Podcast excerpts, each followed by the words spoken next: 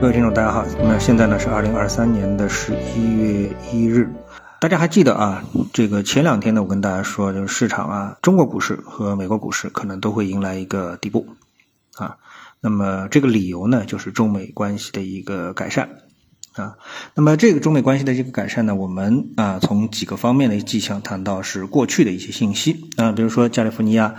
呃，州的这个州长到中国来访问啊，那么我们的书记直接呢是接待了他啊。另外呢，我们的王毅的外长呢访问美国啊，那么也和拜登和他们的国务卿啊都是进行了对话啊。当然了，从我们普通呃老百姓的层面来说的话，能够得到什么样的一个我们说内部消息吧，这是不太可能的啊。我们只能说从这个事实上啊，迹事实迹象上去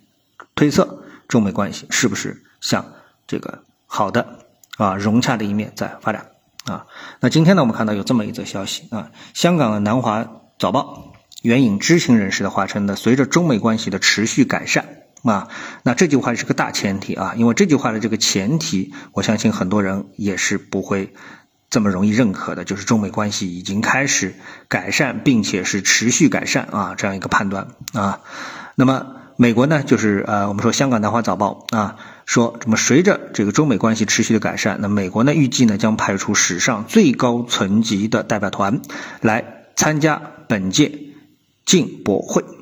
啊。那么，呃，熟悉这方面的消息的听众的话呢，就关注这方面消息的啊，就知道那马上呢，进博会就到了啊，在这个上海的国际展览中心要召开规模庞大的进博会。那么，据报道称呢，负责贸易和对外农业事务的美国农业部代理副部长兼农业部长贸易顾问叫贾森·哈弗梅斯特，以及呢，美国农业部北亚事务高级顾问韦德·谢帕德，那么将出席进博会。啊，嗯，就两个人来参加的话呢，可能这个就说它的规模很大啊，我觉得这个呃还属于。不太能肯定啊，当然了，我们对美国的这个级别也并不是非常的这个清楚啊。如果说都只是农业的话，可能还不能完全进一步说明的问题。但是无论如何啊，我们看到媒体呢已经是对这方面的信息，就是中美关系的持续的改善，是给予了非常高的一个期望啊。那我觉得呢，话不用说的太多，对不对？实际上呢，我们更期待的是这一件事情所带来的中美关系的一个影响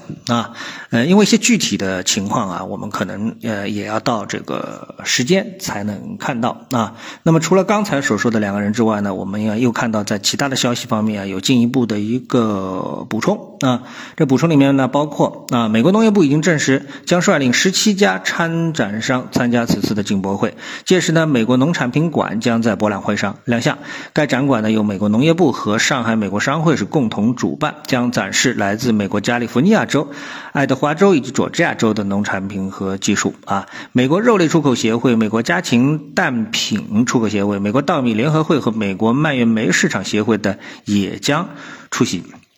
那知情人士还补充到呢，美国机构美国腹地中国协会也将派出由二十个州啊州长组成的代表团出席，以探索贸易机会啊。那这个就呃，我们说从这些数字的补充来说，就越来越厉害了啊。那么我们看到啊，进一步的数据说呢，这个虽然美国政府在二零一八年对中国发起了贸易战，但农业仍然是中美关系的亮点。美国农业部呢，今年早些时候的一份报告指出，二零二二财年美国对华农产品出口。达到了创纪录的三百六十四亿美元啊！中国有望连续第三年成为美国农产品的主要目的地啊！好，那么从这样的一些消息当中呢，我觉得啊，如果说去推测，呃，中美关系的改善啊，应该说理由已经是越来越充分啊，越来越明显了。那，那么从我个人的观点来说，我一直都是觉得中美关系的一个改善，无论是对于美国还是对于中国啊，无论是对于政治还是经济，其实都是一个利好啊。那么特别是对于一个经济啊，呃，是一个绝对的一个利好。那美国的通胀是由中国输入的，而中国呢，这个进出口呢，需要美国这么一个庞大的。买家啊，也是需要这么一个买家的盘，这个这个市场来支撑我们的呃庞大的一个产能啊等等各方面啊，所以呢，中美关系的改善对双方来说是一个绝对双赢的啊这么的一个方向。啊。那么这次的进博会可能是再次考验啊中美关系它的一个含金量啊，到底又到了一个什么样的一个程度啊？由此呢，如果说市场呢逐渐嗅到这方面的这个呃信息，并且意识到这个信息对市场的影响的话，那我相信呢，这个呢是构成中国股市和美国股市持续上涨的最主要的推力之一。啊，好，谢谢各位的收听，我们下次节目时间再见。